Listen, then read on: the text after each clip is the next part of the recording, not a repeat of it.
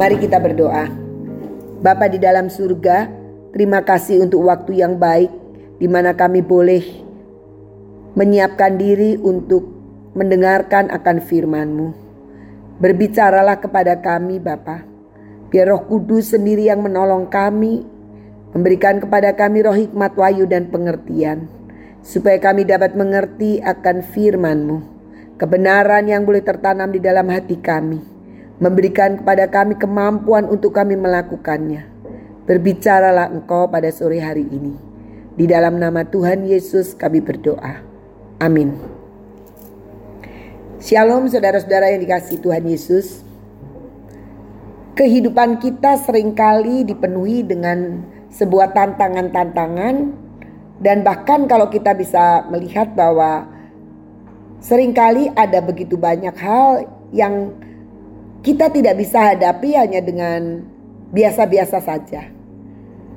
Kita harus uh, mengatasi semua yang kita hadapi sepertinya sebuah perjuangan kehidupan.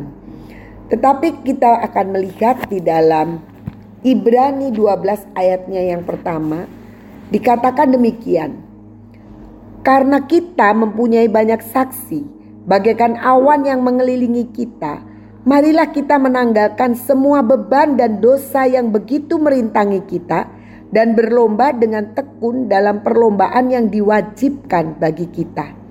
Ternyata lewat ayat ini kita boleh melihat bahwa kehidupan kita sebagai orang percaya itu memang menjadi sebuah perlombaan yang diwajibkan bagi kita. Tidak salah kalau kita melihat bahwa perjalanan hidup kita sering kali menghadapi sebuah tantangan pergumulan yang kemudian kita masuk kamar dan kita berdoa minta supaya Tuhan menolong dan menyelesaikan semuanya itu. Karena ternyata dikatakan bahwa kehidupan kita sebagai orang percaya itu merupakan sebuah perlombaan yang sudah diwajibkan bagi kita. Dan tentu saja kalau itu menjadi suatu perlombaan pasti nanti akan ada pemenang-pemenangnya. Dan dikatakan kita mempunyai banyak saksi bagaikan awan yang mengelilingi kita. Maksudnya adalah saksi-saksi iman yang memberikan kepada kita pemahaman bahwa sesungguhnya kehidupan ini ada sebuah kekuatan yang bisa dijadikan uh, dasar di mana kita tetap percaya kepada Tuhan. Banyak saksi-saksi di sekeliling kita. Mungkin kita mendengar ada orang ditolong dalam keterpurukan ekonomi, ada orang disembuhkan karena sakit penyakitnya, ada orang yang mendapatkan jawaban dan pertolongan dalam pergumulan rumah tangganya. Di sekeliling kita, kalau kita melihat ada begitu banyak eh, hal-hal uh, yang ajaib yang sebenarnya tangan Tuhan yang mengerjakannya. Karena itu penulis kitab Ibrani ini mengatakan Mari kita menanggalkan semua beban kita karena sudah begitu banyak kesaksian-kesaksian hidup di sekeliling kita dan kemudian jangan dosa dan beban itu merintangi kita untuk terus berlomba dalam perlombaan yang diwajibkan bagi kita. Paulus sempat menuliskan di dalam uh, suratnya kepada jemaat di Korintus di dalam 1 Korintus 9 ayat 24 sampai 27 dikatakan demikian. Tidak tahukah kamu bahwa dalam gelanggang pertandingan semua peserta turut berlari, tetapi bahwa hanya satu orang saja yang mendapat hadiah. Karena itu larilah begitu rupa sehingga kamu memperolehnya. Tiap-tiap orang yang turut mengambil bagian dalam pertandingan menguasai dirinya dalam segala hal. Mereka berbuat demikian untuk memperoleh suatu mahkota yang fana, tetapi kita untuk memperoleh suatu mahkota yang abadi. Sebab itu, aku tidak berlari tanpa tujuan, dan aku bukan petinju yang sembarangan saja memukul, tetapi aku melatih tubuhku dan menguasainya seluruhnya, supaya sesudah memberitakan Injil kepada orang lain, jangan aku sendiri ditolak. Di sini kita sedang uh, di, diberitahukan oleh Paulus bahwa memang kehidupan seorang percaya itu sebagai seperti di dalam arena pertandingan. Dan di situ dikatakan bahwa tiap orang yang turut mengambil bagian dari pertandingan yang tentu saja dikatakan diwajibkan tadi menguasai dirinya dalam segala hal. Nah, ayat 25 ini dalam bahasa Indonesia masa kini dikatakan saya membiarkan badan saya digembleng dengan keras sampai saya dapat menguasainya. Seorang atlet tentu saja dia tidak bisa dengan sembarangan saja me mengikuti suatu lomba tanpa persiapan. Dan dikatakan dalam bahasa Indonesia masa kini membiarkan badan saya digembleng dengan keras sampai saya dapat menguasainya. Jadi kita bisa melihat di sini bahwa untuk kita memenangkan pertandingan hidup, kita harus membiarkan diri kita digembleng dengan keras. Nah, gemblengan itu sering kali menjadi satu beban atau menjadi satu ke apa kesulitan pengen kita hindari. Mari kita melihat bahwa sesungguhnya tidak mungkin orang yang ikut dalam sebuah perlombaan tanpa sebuah persiapan yang matang. Saya teringat dengan apa yang pernah saya alami ketika saya masih SMP. Eh, saya itu dalam kan ada pelajaran olahraga ya. Nah, saya dalam hal lompat tinggi cukup oke okay lah. Saya bisa dengan lompatan yang tinggi karena pada waktu itu badan saya kecil, kurus, enteng begitulah.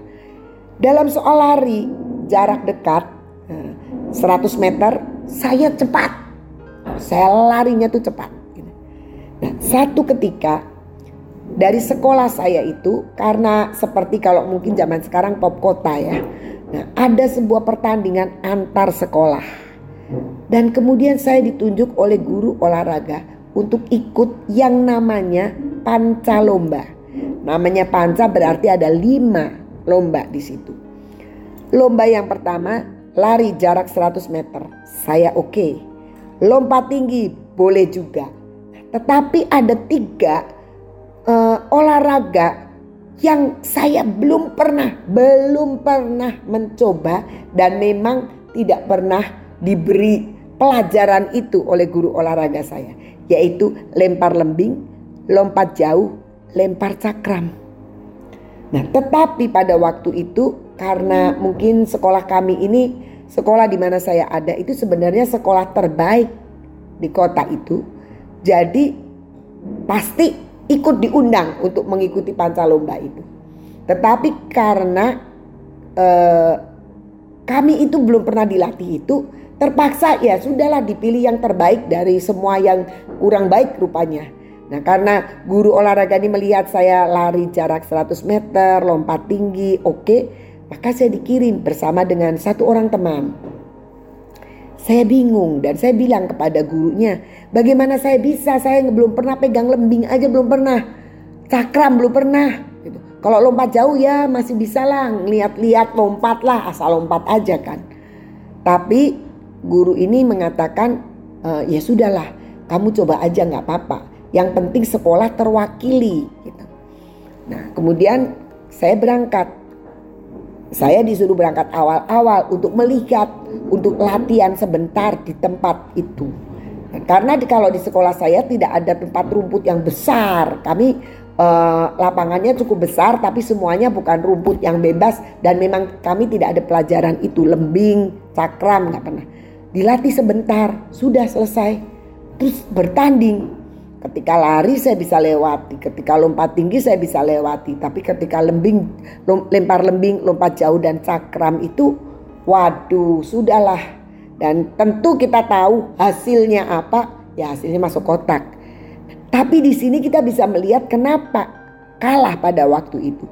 Karena saya tidak pernah berlatih, tidak pernah membiarkan diri saya digembleng dengan keras dalam soal lempar lembing, lompat jauh dan lempar cakram. tentu saja hasilnya ya hasilnya tentu kita harus memaklumi tidak mungkin saya memenangkan. Kalah pun juga kali kalah telak ya. Jadi kita tahu bahwa setiap perlombaan kalau kita berharap untuk kita menang harusnya kita adalah menguasai diri dalam segala hal seluk beluk daripada uh, lomba itu. Nah, pertandingan hidup juga begitu.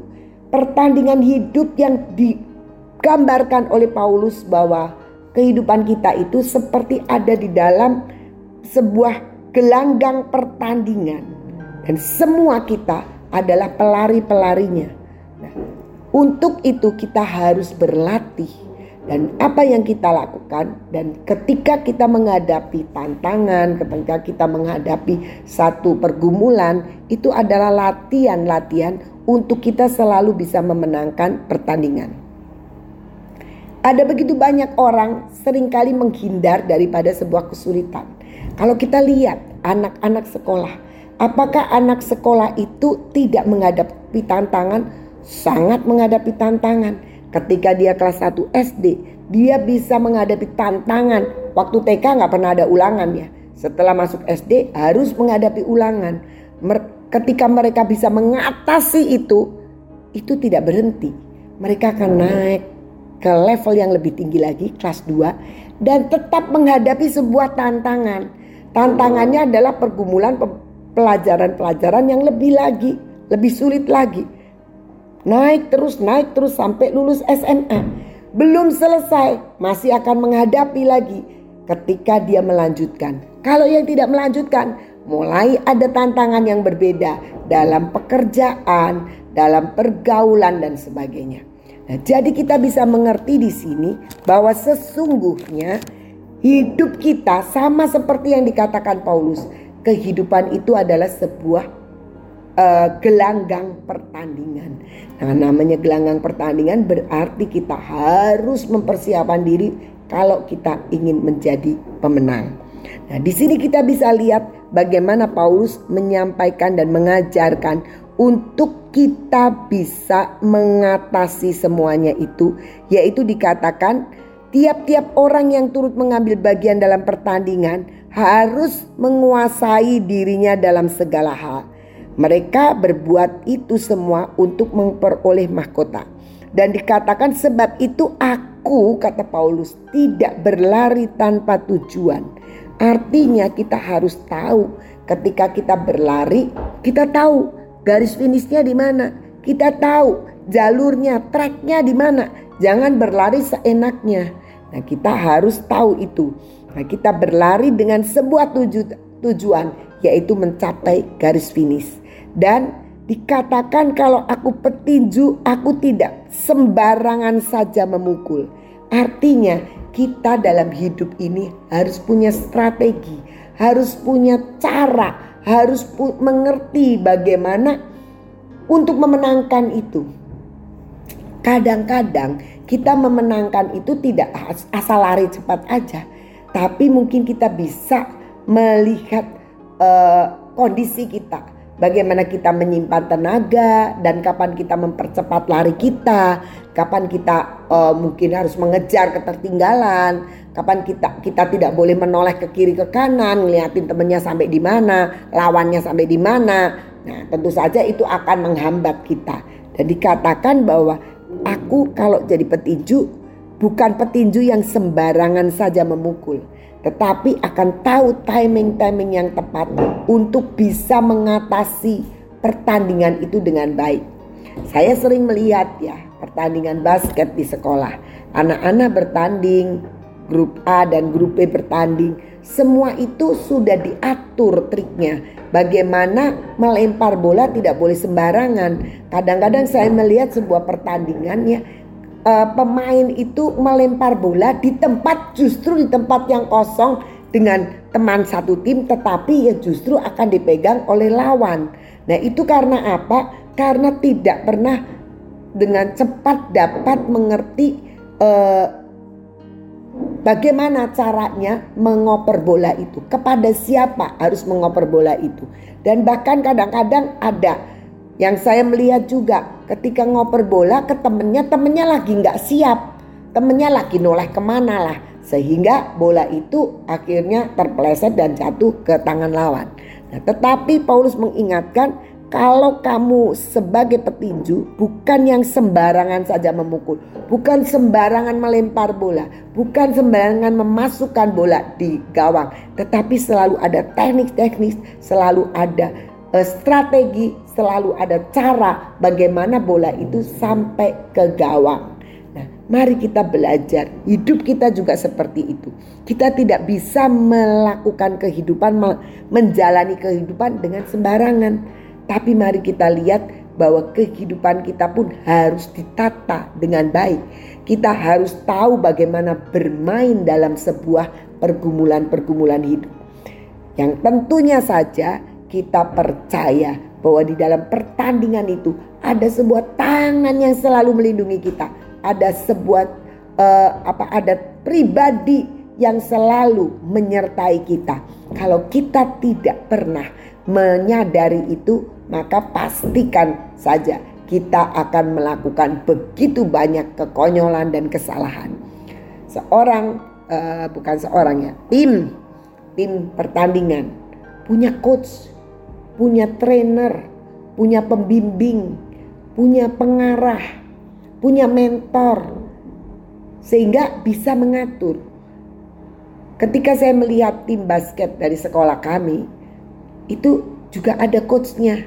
Dan coach ini yang mengamati. Mengamati sehingga bisa mengerti bagaimana strategi untuk menghadapi lawan. Dan tentu saja coach ini adalah pengamat terhadap kemampuan lawan juga.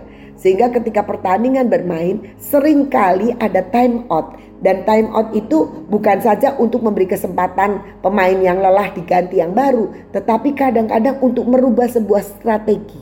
Kenapa? Karena untuk memenangkan pertandingan harus punya strategi yang kuat. Nah, saya sering kali melihat pertandingan bagaimana seorang coach itu dapat e, mengatur kemampuan pemain-pemainnya, kemampuan timnya itu dengan fungsi yang tepat buat mereka. Dan itulah strategi. Demikian juga dengan kehidupan kita. Kita tidak bisa sembarangan saja melewati hari dan tidak mengisi dengan hal-hal yang tepat untuk kita memenangkan pertandingan. Anak-anak tidak mau belajar, ya sudah. Jangan berharap untuk mendapat nilai yang baik.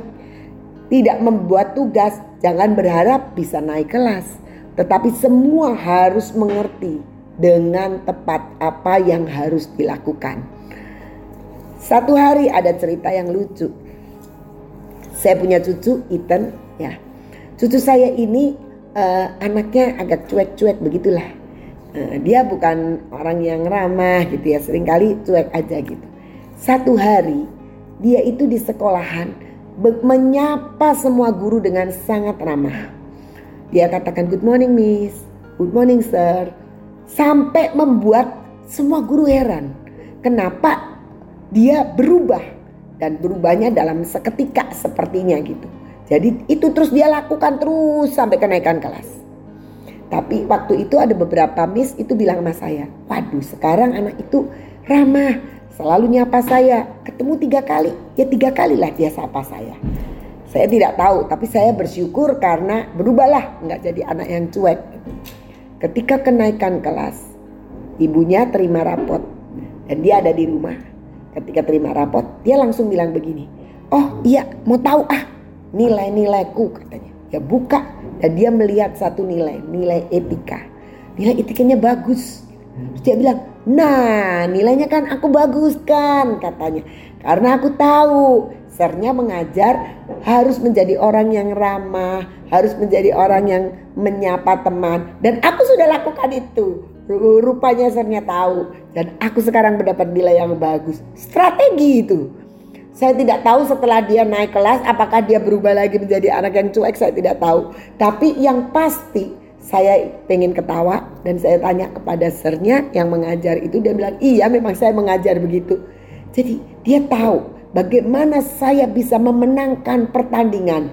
Artinya bagaimana saya mendapat nilai yang baik. Salah satunya adalah tidak boleh jadi anak cuek harus menyapa guru, harus menyapa teman dengan baik dan dia lakukan untuk apa? Untuk supaya dia tahu dia akan memenangkan, menghasilkan sebuah nilai yang baik. Nah, itu juga dengan hidup kita. Kita harus apa yang kita mengerti itu baik, itu bisa membuat kita mencapai next level. Kita harus lakukan. Kalau itu merupakan perintah buat kita hidup berkenan di hati Tuhan, jangan lakukan. Tetapi kalau Tuhan mengajarkan lewat firman-Nya, Tuhan hanya mengatakan, lakukan saja firmanku, maka kamu akan memenangkan pertandingan.